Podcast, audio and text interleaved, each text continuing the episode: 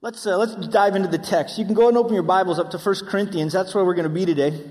Uh, if you don't have a Bible, oh, Greg, you got a beauty. It's normally just one good looking man, and now here comes two. My gosh. Look at those men. Women, turn the other way.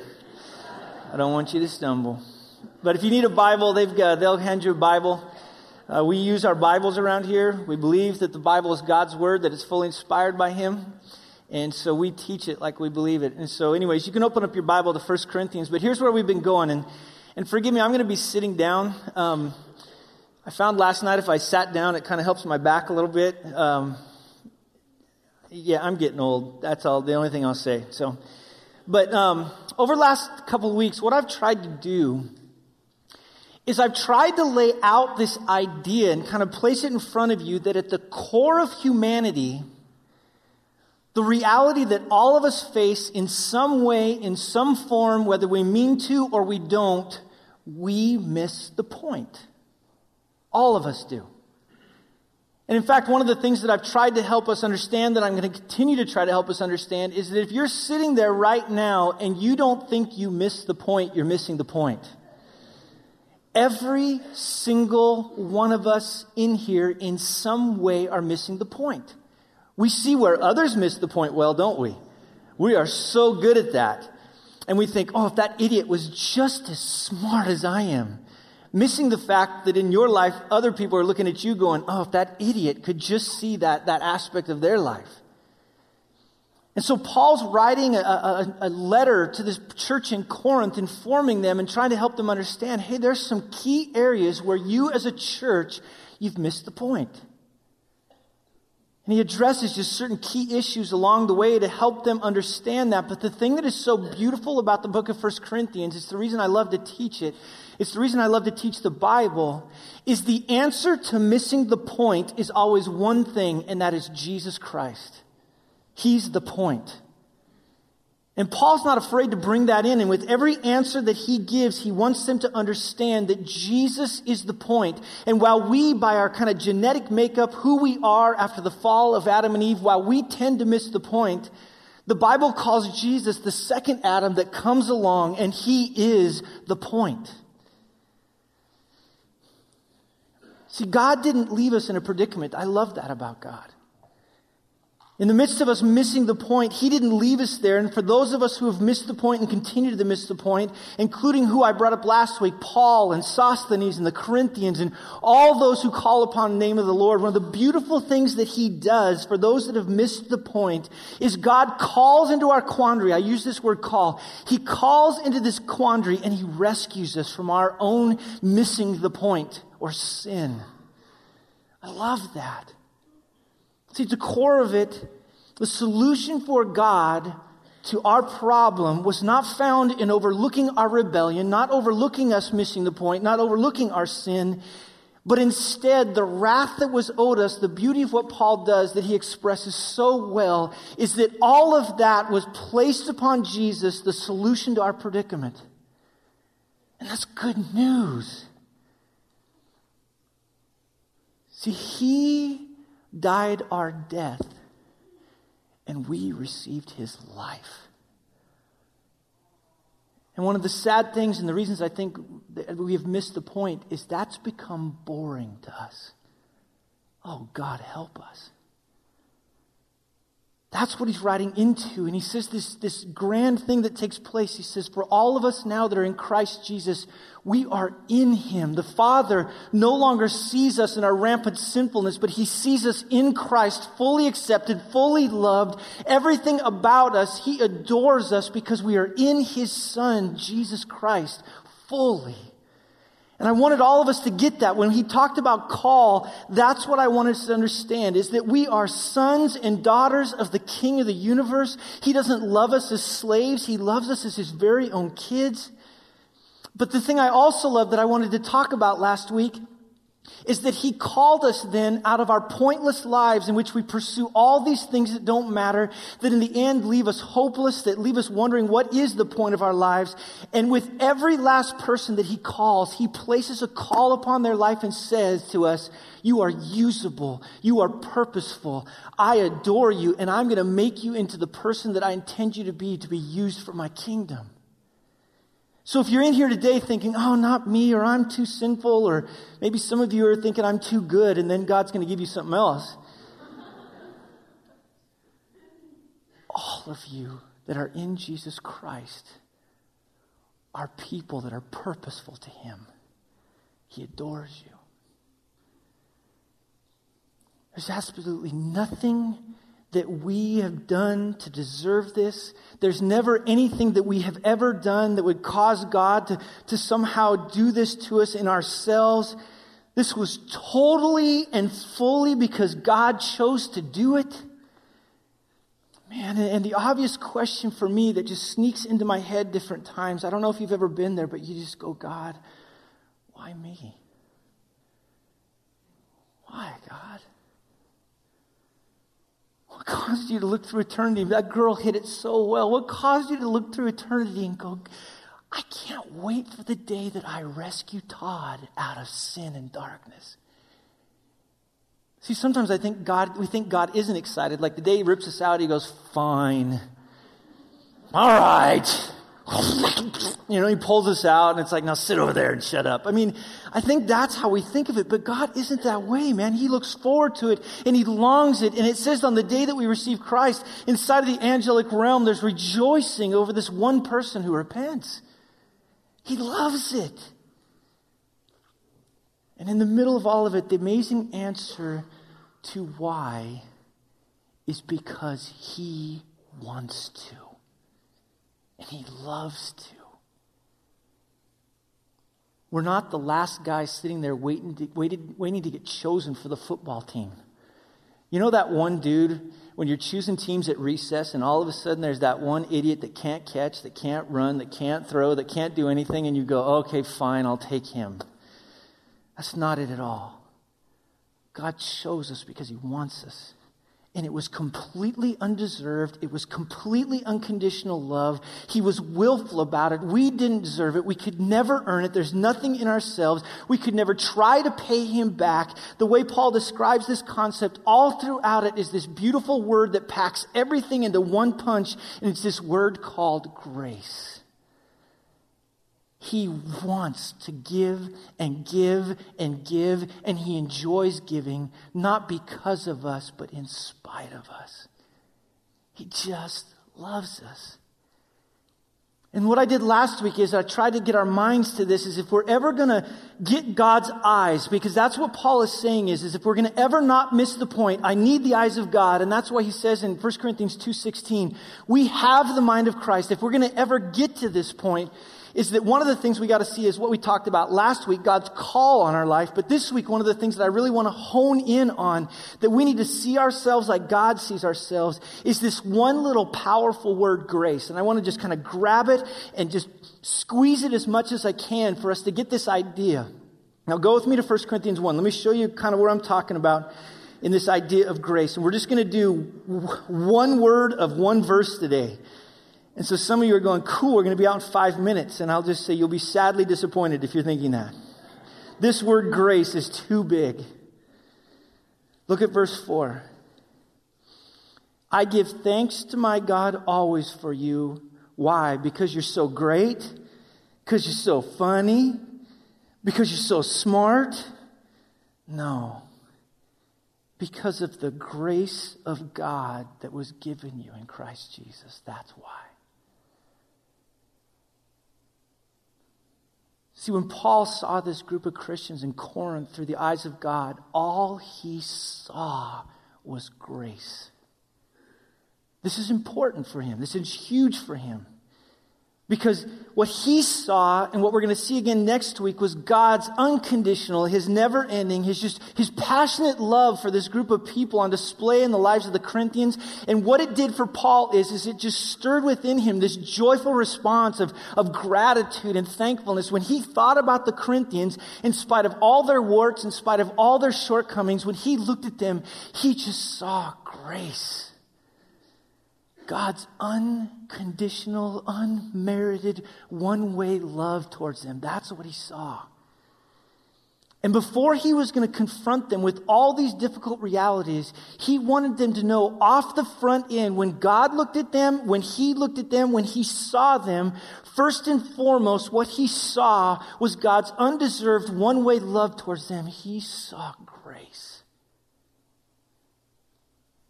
Now, for Paul, this didn't mean somehow that he didn't have hard things to say to them. Sometimes when we think the word grace, we say, oh, I'm not going to say hard things. Grace never avoids the truth.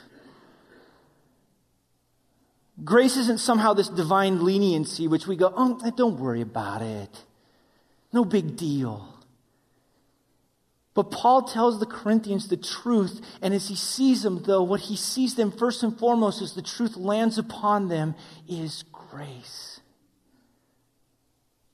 When Jesus Christ came in John 1:14, it said he came full of grace and truth. For Paul, this word grace was special. Of all the times that it's used in the New Testament, which is 155 times, which is a lot, Paul uses it 101 times. Man, can you imagine if you were talking to somebody, and some people pray like this, you know, they say, you know, Lord and dear Lord, and they're saying Lord all the time. Why are they saying it? Well, because the Lord is special. But this word grace just gets used 101 times for Paul, and, and he was grabbing this little word that the church talked about. He could have used other words to describe how, how God gives to us, and at times he does. But the main thing that he's going to be doing here is that Paul looks at this church, he grabs this little word, this grace idea that speaks of, of God's love, this loaded term of grace, and when he was with them on his missionary journeys, when he was writing letters to them, he just flooded his letters with it because he never wanted them to forget is that inside of everything of who they are, in spite of their inadequacies and their insecurities, grace. Grace.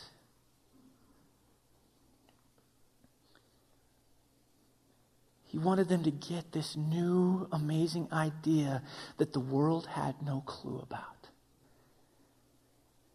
So we better define grace. What's grace? Well, one of the ways in which we define it sometimes is the acronym, is the first way I learned it. G, God's. R, riches. A, at. C, Christ. E, expense. Some of you that like acronyms, maybe you're a military type, there's your definition. And you can walk around go, oh, grace, you know, and you just do whatever you got to do. Some of you are a little bit mentally challenged like me. And so you like a two word definition, which would just be this idea of God's unmerited favor. Oops, there's three words. I told you I was mentally challenged. But one of, I think, the better definitions that I've ever seen was a book that I read this summer by a guy named Paul Zahl. Don't you love that name? What's your name? Todd Zod. I mean, I'm just thinking, what a great name. Can I have your name? But in it, he, he wrote this book that was, it, was called Grace in Practice, a theology of everyday life. And let me just kind of show you the definition he gives of grace. He writes this. Grace is love that seeks you out when you have nothing to give in return. Grace is love coming at you that has nothing to do with you. Grace is being loved when you are unlovable. The cliche definition of grace is unconditional love. It is a true cliche, for it is a good description of the thing. Let's go a little further, though. Grace is a love that has nothing to do with you, the beloved. It has everything only to do with the lover. Grace is irrational in the sense that it has nothing to do with weights and measures. It has nothing to do with my intrinsic qualities or so called gifts, whatever they might be. It reflects a decision on the part of the giver, the one who loves, in relation to the receiver, the one who is loved, that negates any qualifications the receiver may personally hold. And here's where he defines it grace is one way love. Not bad. Now, some of you might say, dang, dude, I need a merited favor because that's a little too long for me. Some of you might say, oh, I might add this or that to it, and I get it. No definition is ever perfect. But the thing that I really like about that definition, the thing I think that just grabbed, gripped my heart in such a powerful way, is it keeps us focused on the most important aspect of grace is that God is the giver, the total giver, and I'm the receiver, the total receiver. See, at the core of understanding grace, and I think one of the things that we kind of have to get in our head is that we must come to the place that God doesn't need anything. Nothing. Anytime people try to tell God, what do you need? He's like, you kidding me? I own the, you know, the cattle on a thousand hills. I call the stars by name. Are you kidding me? What are you going to give to me? But probably the part I think in us that we struggle with the most isn't that. We kind of like that. We don't like to hear, and you contribute nothing. We're like, ooh, there must be something I can do. And so what it does is that it just offends us. It causes us to struggle with grace. I remember when I, before I came to know Jesus Christ, this is what really caused me angst, is that no, I must do something. And that's why we need to go to Ephesians 2. Let me show you. Go with me to Ephesians 2 and let's just kind of walk through this using this book to help us understand this idea of grace. Now, if you look down in verse 1, once you get to there in Ephesians 2, one of the things that you're going to be encountered with inside of the gospel of Jesus Christ as it's presented to us is that everyone who has ever been born, minus Jesus Christ, has been born with a reality you are dead in your trespasses and sins. Everyone. The great equalizer. Sin means that everyone in some way has offended God, a holy God, and we're deserving of his wrath. Dead meaning, and there's nothing you can do about it.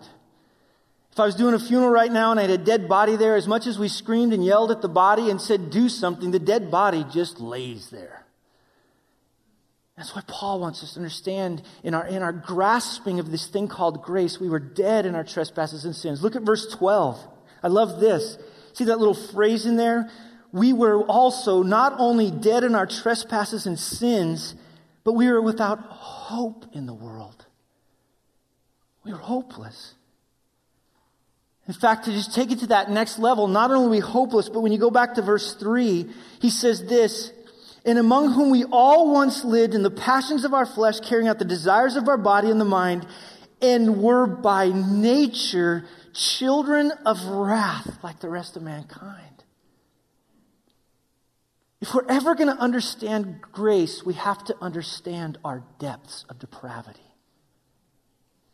It wasn't just that we were hopeless, it is that we were hopeless from the standpoint that all of us, in some way and in some form, deserved the wrath of God. But oh, doesn't mankind try to fix our problems? Oh my gosh, man, I was watching the news the other day. I hadn't watched it for a little while, and everyone was, here's the solution to the problem. Yeah, right. Come on. See, the reality of how we try to alleviate our, our, our, mess that we're in is every time humanity grabs the mess, we make the mess worse. Because inside of humanity is we can't solve our problem, but our biggest problem that we have is it because we are inherent and incessant do-it-ourselfers, aren't we? I'm a do-it-ourselfer, man. If you tell me I can't do work in my house, if I can't fix something, I'm like, oh yeah, watch me go to Lowe's. And then I'm calling you 10 minutes later going, I don't know how to do it. I used to think it was just something that was taught until I had children. Man, those little suckers. I went in with my little daughter the other day and she's like sitting there trying to tie her shoes. She's two years old and she's just muscling up to her shoes. And I go, Oh, baby, you want daddy to help? And she goes, No, daddy, no help. Right, right, can do it. Go on with your bad self then. What did she eventually do? Daddy, help. It's ingrained within us. And so, in order for us as these do it ourselfers, in order to do things, what we then do is we start to frantically make to do lists. And we get those to do lists going and we fire them up and we check them off, going, done that, done that, done that. Man, and like the Corinthians, Americans then laud the people that are self made people. I pulled myself up by my bootstraps. I'm Steve Jobs. I'm pick whoever it is we look at and go, that's right, that is a self made man. We're nurtured from a young age that somehow that achievement means approval. If you achieve, you're going to get love, you're going to get acceptance, you're going to get approval, you're going to get acknowledgement. We conclude that in our heads that good people get good stuff and bad people, oh boy, if they get good stuff, we cry unfair, unjust. Bad people get bad stuff, good people get good stuff. And what's so sad is, is then we bring that into our relationship with God. This is our culture's and our world's inborn struggle with Jesus is why would a loving God ever rescue bad people? Or the flip side of this, why would a loving God ever send good people to hell? We look at people through our eyes instead of God's eyes, and then we grab a guy like Gandhi. Why do we always grab Gandhi? We kind of put him out there, you know, and we say, Gandhi, that was a good dude. Yeah, he was kind of a funny looking dude, but he was a good dude. And we sit out there and we look at it and we go, you know, on the to do it list, kind of a scale of life, homeboy, if he hasn't checked off all the boxes, he checked off most of the boxes. And if he hasn't checked off most of the boxes, he's the dude that checked off the most of anybody that we know. Surely God accepts him in the back of our head going, if God doesn't accept Gandhi, I'm in trouble.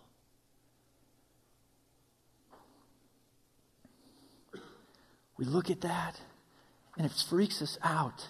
Surely God would accept him. Surely there's something I can do to make things right with God and my world.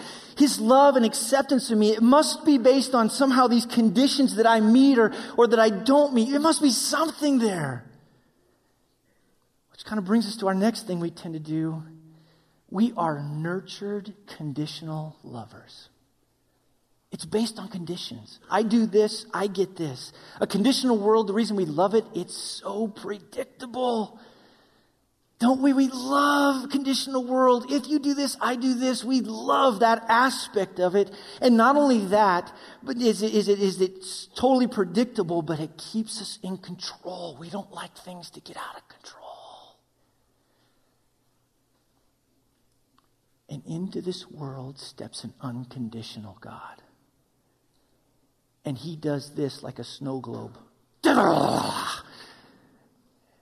He says, I will show you something bigger than conditional. I will show you something bigger than to do list. I will show you something bigger than seeking engagement in a world that's true. You're trying to get their love from them. I will show you something so different. I will show you a love that's incomprehensible. I will show you a love that's unconditional. I will show you a love that's one way. And he comes in and completely wrestles control out of our hands. He wrestles predictability out of our hands. He wrestles everything out of our hands. And it's frustrating because then we don't know what to do. We wonder, how could God ever accept me?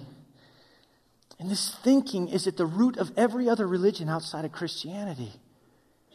Do this, do this, do this, check this box. Here's a to do list. Here's five pillars for you. Here's the seven things that we need to do. And here's God looking at you going, You can do nothing. Only my son, Jesus Christ.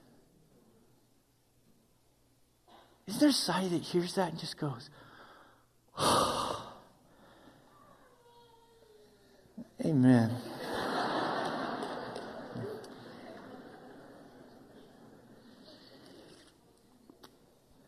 Man, it's amazing in light of humanity's history. I was thinking about this this other day that we can come to the conclusion that we're pretty good people.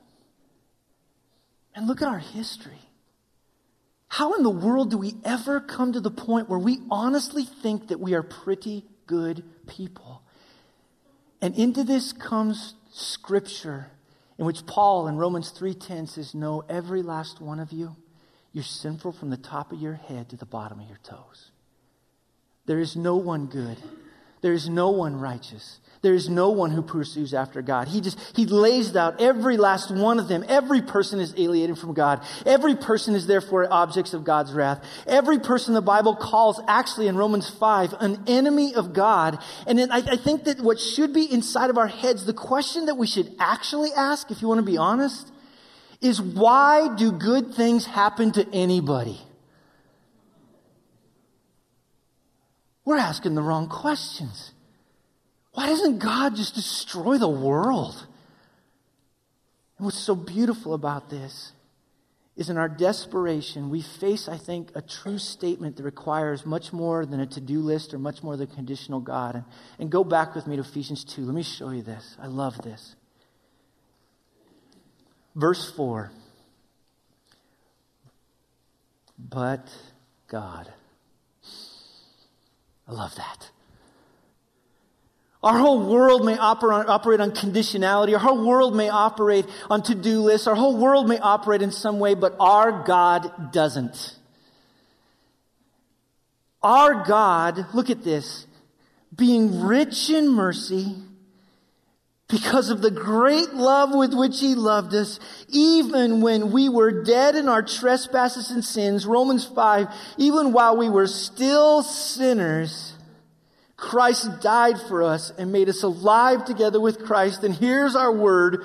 By grace you have been saved. Look at verse 8. For by grace you have been saved through faith. This is not of your own doing. You can't do anything. It's an absolute free gift from God, not as a result of works, so that no one can boast. In the end, the only thing left to be done is to look at this holy God and just say, it was all you. It was all you. On some levels, we don't like that, but it's because, no, I need recognition. Come on. I did something. And God looks at us and says, nothing. But I still love you. In spite of you doing nothing, I adore you.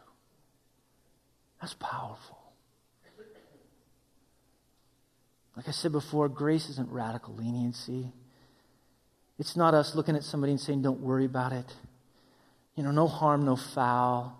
I'll just give you a little grace. God doesn't look the other way in sin because that would make him completely unjust. Instead, his one way love was poured out on his son instead. That's why Paul could say in Romans 3:26 that now God could be just and the justifier of the one now who lives because of Jesus' faithfulness, not yours. Man, if you think about it, the Bible is this record, this recording of undeserving people receiving blessing they didn't earn. Our only solution came in the form of Jesus Christ. He earned it for us. Grace is one way love that the best way I can explain it that, that seeks you out when you have nothing to give, nothing lovable about you. The moralist, the one he, who thinks he does all the right things, is just as desperate as the immoralist, the one who is smoking crack and prostituting himself and, and you know, whatever there else might be doing. Each of those people, every last person is just as desperate upon Jesus Christ. And nothing is more counterintuitive, nothing is more difficult for the human mind to wrap itself around when we look at this idea of what it means to follow Jesus than this idea that God gives us grace. It's too big. It's so contrary to everything that we know about life. And this is what made Paul so thankful in regards to the Corinthians. He looked at them and just saw grace. Let me tell you something. When I look out over this church right now, those of you that know Jesus, I know everybody always thinks I don't go to the perfect church.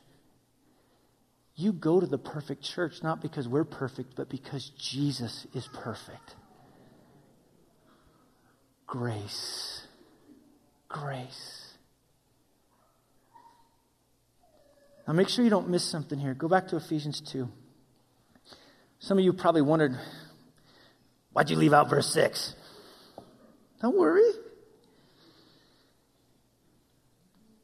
And God, He raised us up with Him, Christ, and seated us with Him in the heavenly places in Christ Jesus. Now stop.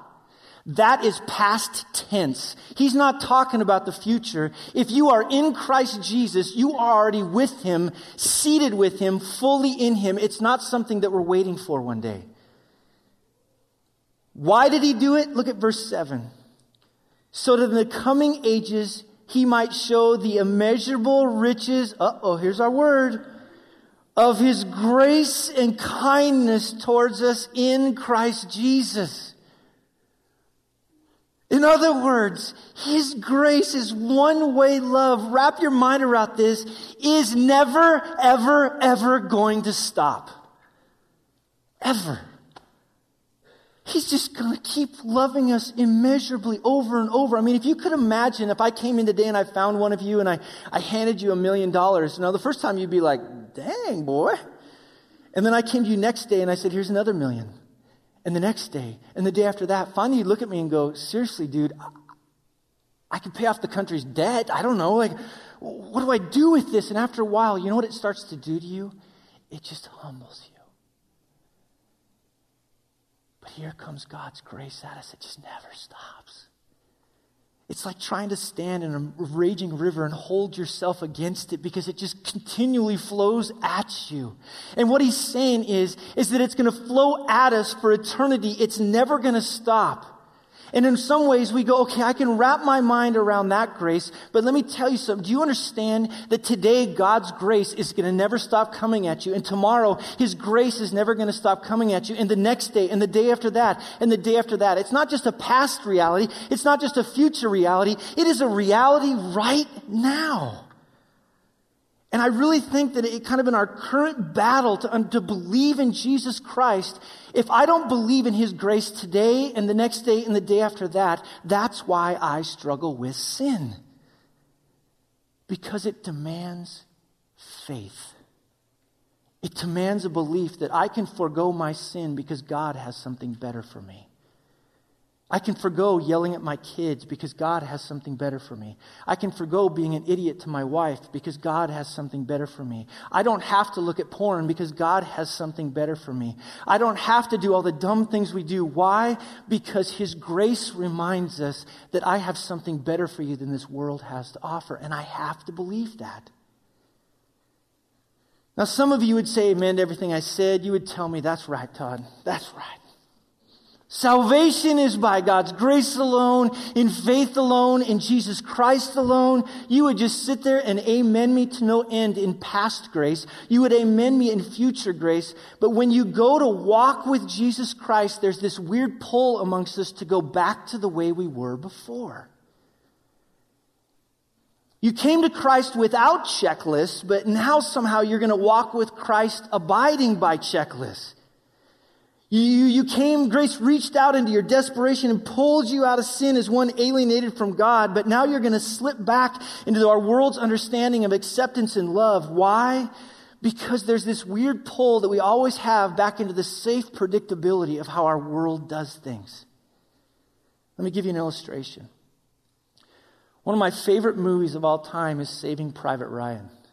Great movie. Man, I sit in that movie and suddenly I'm like, proud to be an American. I mean, I'm just like, that's right. That's who we are.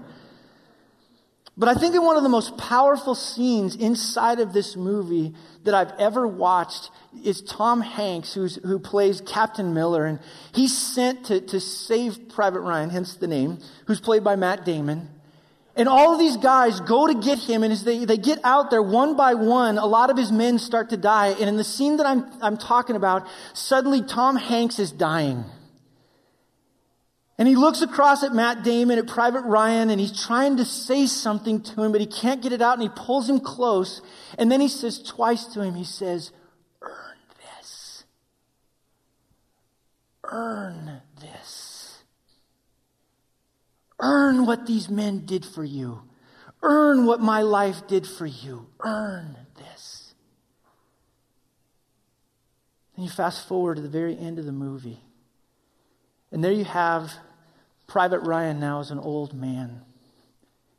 He's standing in front of the grave of, of Captain Miller, of Tom Hanks, and he looks down at the tombstone and he's, he's kind of interacting with him, and you can tell in the back of his head, he's asking the question Did I earn this? Did I earn it? As he's standing there, suddenly his wife kind of approaches. She can tell that he's just broken up inside. And after a small amount of time, he looks at her in tears and he asks this question Am I a good person? Have I lived a good life? In other words, have I earned it?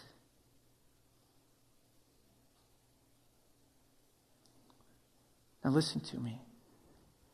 That might be a powerful scene in a movie but it speaks to our problem as human beings.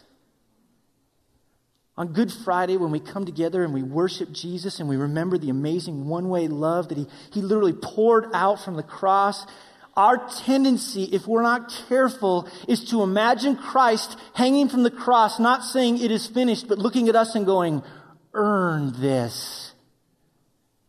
Earn this. That is not what Jesus said. And what starts to happen is, is that when I start to grapple with that and I start to kind of think that somehow that that's what Jesus was calling me to in some way, in some form, that I'm supposed to earn this, is that it'll cause us to do exactly what this, this, this character that's played by the Saving Private Ryan does. Did I actually do it? Am I acceptable? God, am I worth it? Have I done it? Missing the fact that Jesus Christ did not save us to earn this. He saved us in spite of us, and He loves us unconditionally. There is nothing to earn. And let me tell you something that's the contrast between love and guilt and shame. One motivates out of shame. If you don't do this, then you're a failure. The other one just says, regardless of what you do, I love you. That's powerful. See, this worldly type of thinking, and if you remember right, I, I, asked you the question the last two weeks is Simi Valley changing you or are you changing Simi Valley? Our culture says you got to earn this, you, you have to do something to get what you have. And we look back at them and say, no, when it comes to God, He is counterintuitive. His one way love for us is never, ever, ever conditional. And I see Christians this way, and I've been this person, and we just kind of get gloomily introspective, wondering if we're doing things that will cause God to, to love us more or accept us more. All the while, we're missing the fact that in Christ, we are fully accepted. Period. Our sin, our disobedience, while it might break God's heart, and this is key, it does not hinder Him in the least from accomplishing anything through us. And the purpose of God's ongoing grace, His one way love, is not to free you to go crazy in your sin, but here's the key about it. He does it, His grace, so that we will draw near Him, and as we draw near Him, He changes us. You are just as desperate today for Jesus as the first day you came to know Him, whether you think it or not. Go with me to Hebrews 10. Let me kind of show you what I'm talking about. Keep your finger, actually, we're done with Ephesians. Take your finger out. Hebrews 10. Let me, let me show you what I'm talking about. Look what he does in verse 19. Therefore, brothers, since we have confidence, verse 19, to enter the holy places by the blood of Jesus, by the new and living way that he opened for us through the curtain, that is, through his flesh.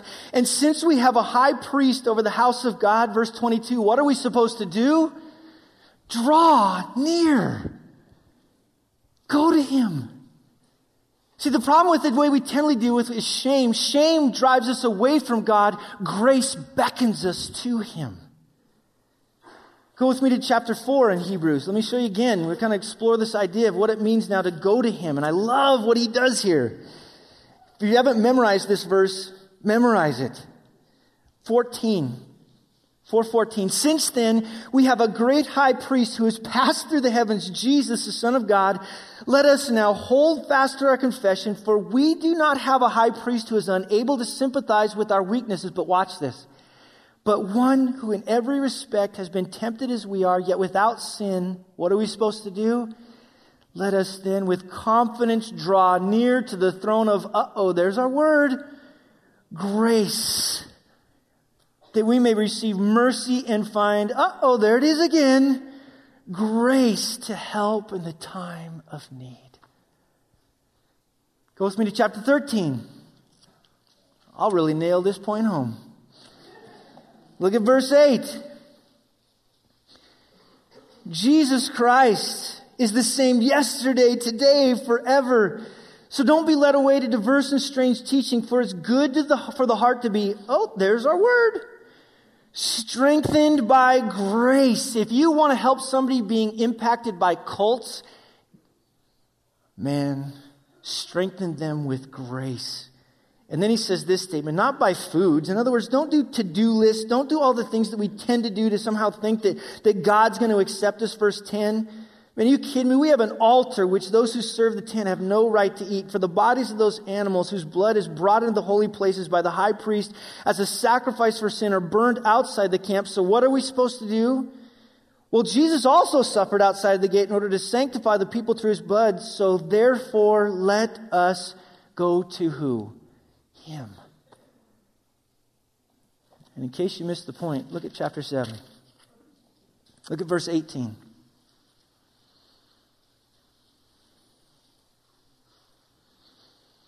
For on the one hand, a former commandment, a to do list, the things that we're supposed to do, and the law was placed in front of us not to empower us, but to expose us as the weak, weak people that we are, our desperation for God. Out of its weakness and uselessness, for the law made nothing perfect, but on the other hand, a better hope is introduced through which we do what? Draw near to God. Your job this week is to just draw near to God. Quit trying to change yourself. You're not Oprah. You're not Dr. Phil. You need something so much bigger than that. You need the King of the universe, Jesus Christ. Draw near laws and rules and regulations and to-do lists and boundaries and barriers. Yeah, they create an appearance in which we're somehow, that we look like we have changed lives. But Paul in Colossians at the very end of chapter 2, and he just says this statement, they have no power in curbing the power and the desires of the flesh. Zero. The only power that we have is this nearness that God gives us access to, and that is what changes us. This was at the heart of the problem when Paul was writing to the Galatians, man. He, God's one way love had gripped them, but then in their head they'd slipped back into this dangerously skewed view of God's acceptance of them. And they said, yes, yeah, sure, we can come to Jesus by God's grace, but what that means afterwards is, is that now we're supposed to, to pursue Christ via law and rules and to-do lists. Man, are you kidding me? And this may be counterintuitive, and some of you may cry foul when I say this, but I'm going to say it anyways because it's true. God loves and accepts you just as much in your sin as in your obedience. Some of you are like, seriously? And the reason you said it is because you don't get grace. His love is unconditional, never ceasing, always coming at us. I'm sure some of you are saying, hey, hold on, Todd. Time out, cowboy. Let's not take this too far. Let's be more balanced. But let me tell you something, I can't.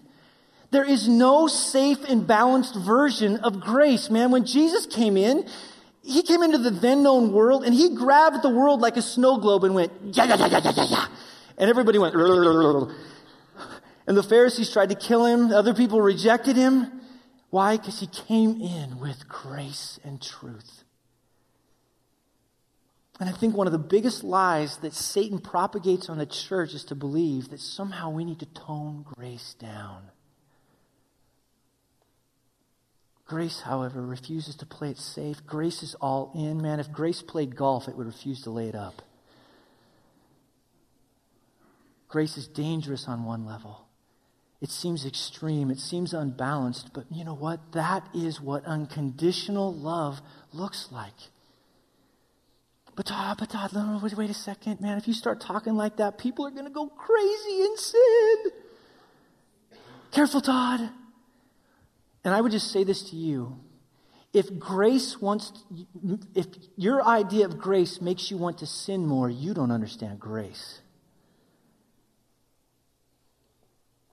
Day I stood at the altar with my wife, and I looked across at her, I agreed even though I didn't understand it, and obviously she didn't understand it because she said yes.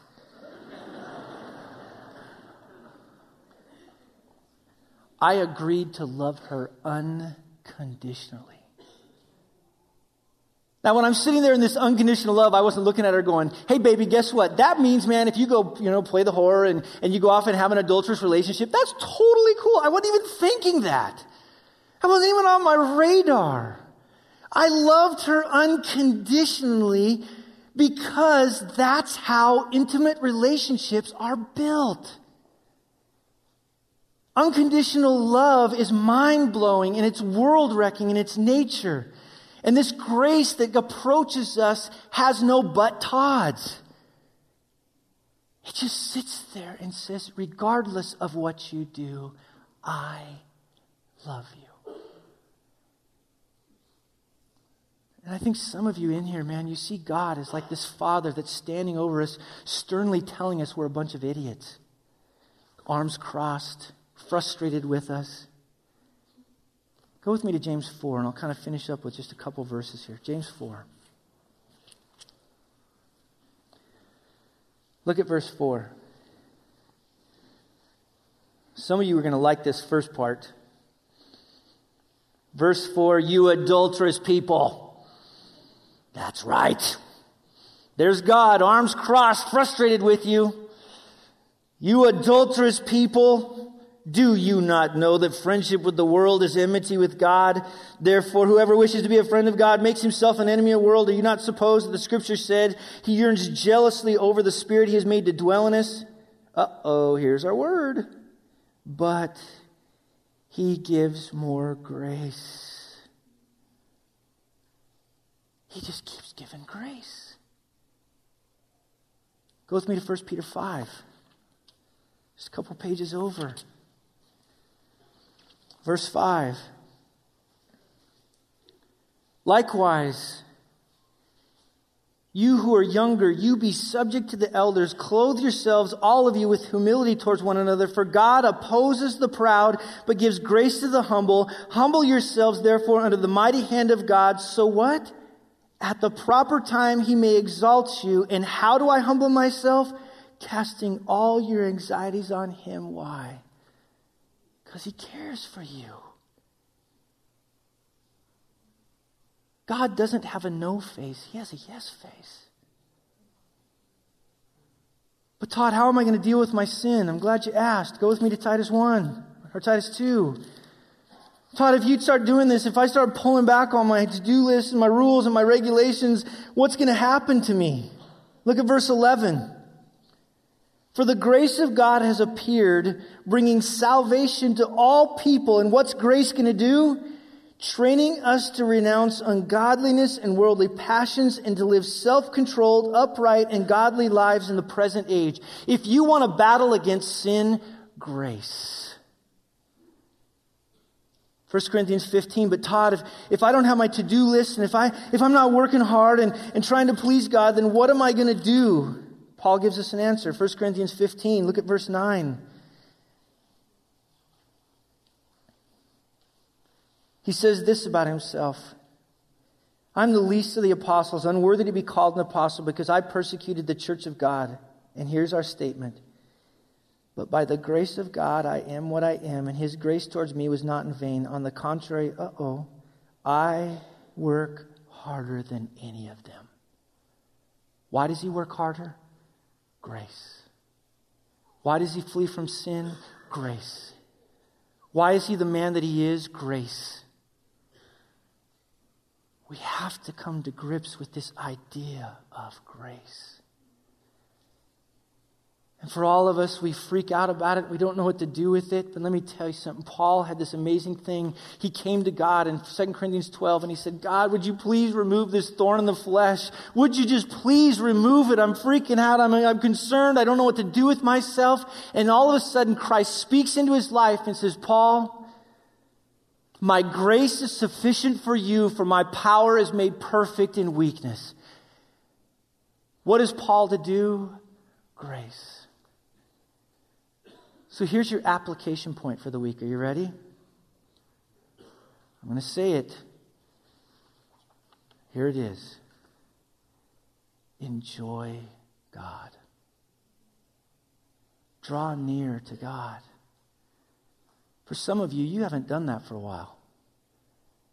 And if you need to in repentance, come to Him understanding that the grace of God opens the path for you. And if you need prayer today, looking at me going, I haven't spent time with God really, I haven't drawn near to Him for years, come ask for prayer. Maybe some of you are unbelievers and you've never once come to Him and said, God, I am desperate for you. We'd love to talk with you and explain to you how you can enter into a relationship with Jesus Christ. Maybe some of you have been rejecting obedience from the standpoint of, of being baptized. And I would say to you, grace. But this week, just draw near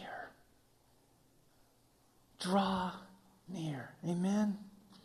Jesus, would you please, the power of your Spirit today, enliven us via grace? God, would you help us to all start shutting off our worry motors and our anxiety motors and our trying to appease people motors and our trying to find acceptance and love and all these other things that we tend to do. God, would you shut off inside of men and women our worry motor around work and our worry motor around paying the bills and our worry motor and all kinds of other aspects of it, Father, instead of worry, instead of all the things we do, God, would you, through the power of your Spirit this week, draw us to the throne of grace? Would you strengthen us through the, the throne of grace? Would you comfort us through the throne of grace? Would you, would you give us a new sense of hope because of the throne of grace? God, forgive us for these group of people of trying to be fix it uppers. God, we can't fix anything. We are desperate for your grace. Would you do that work in our lives? In your precious name, amen.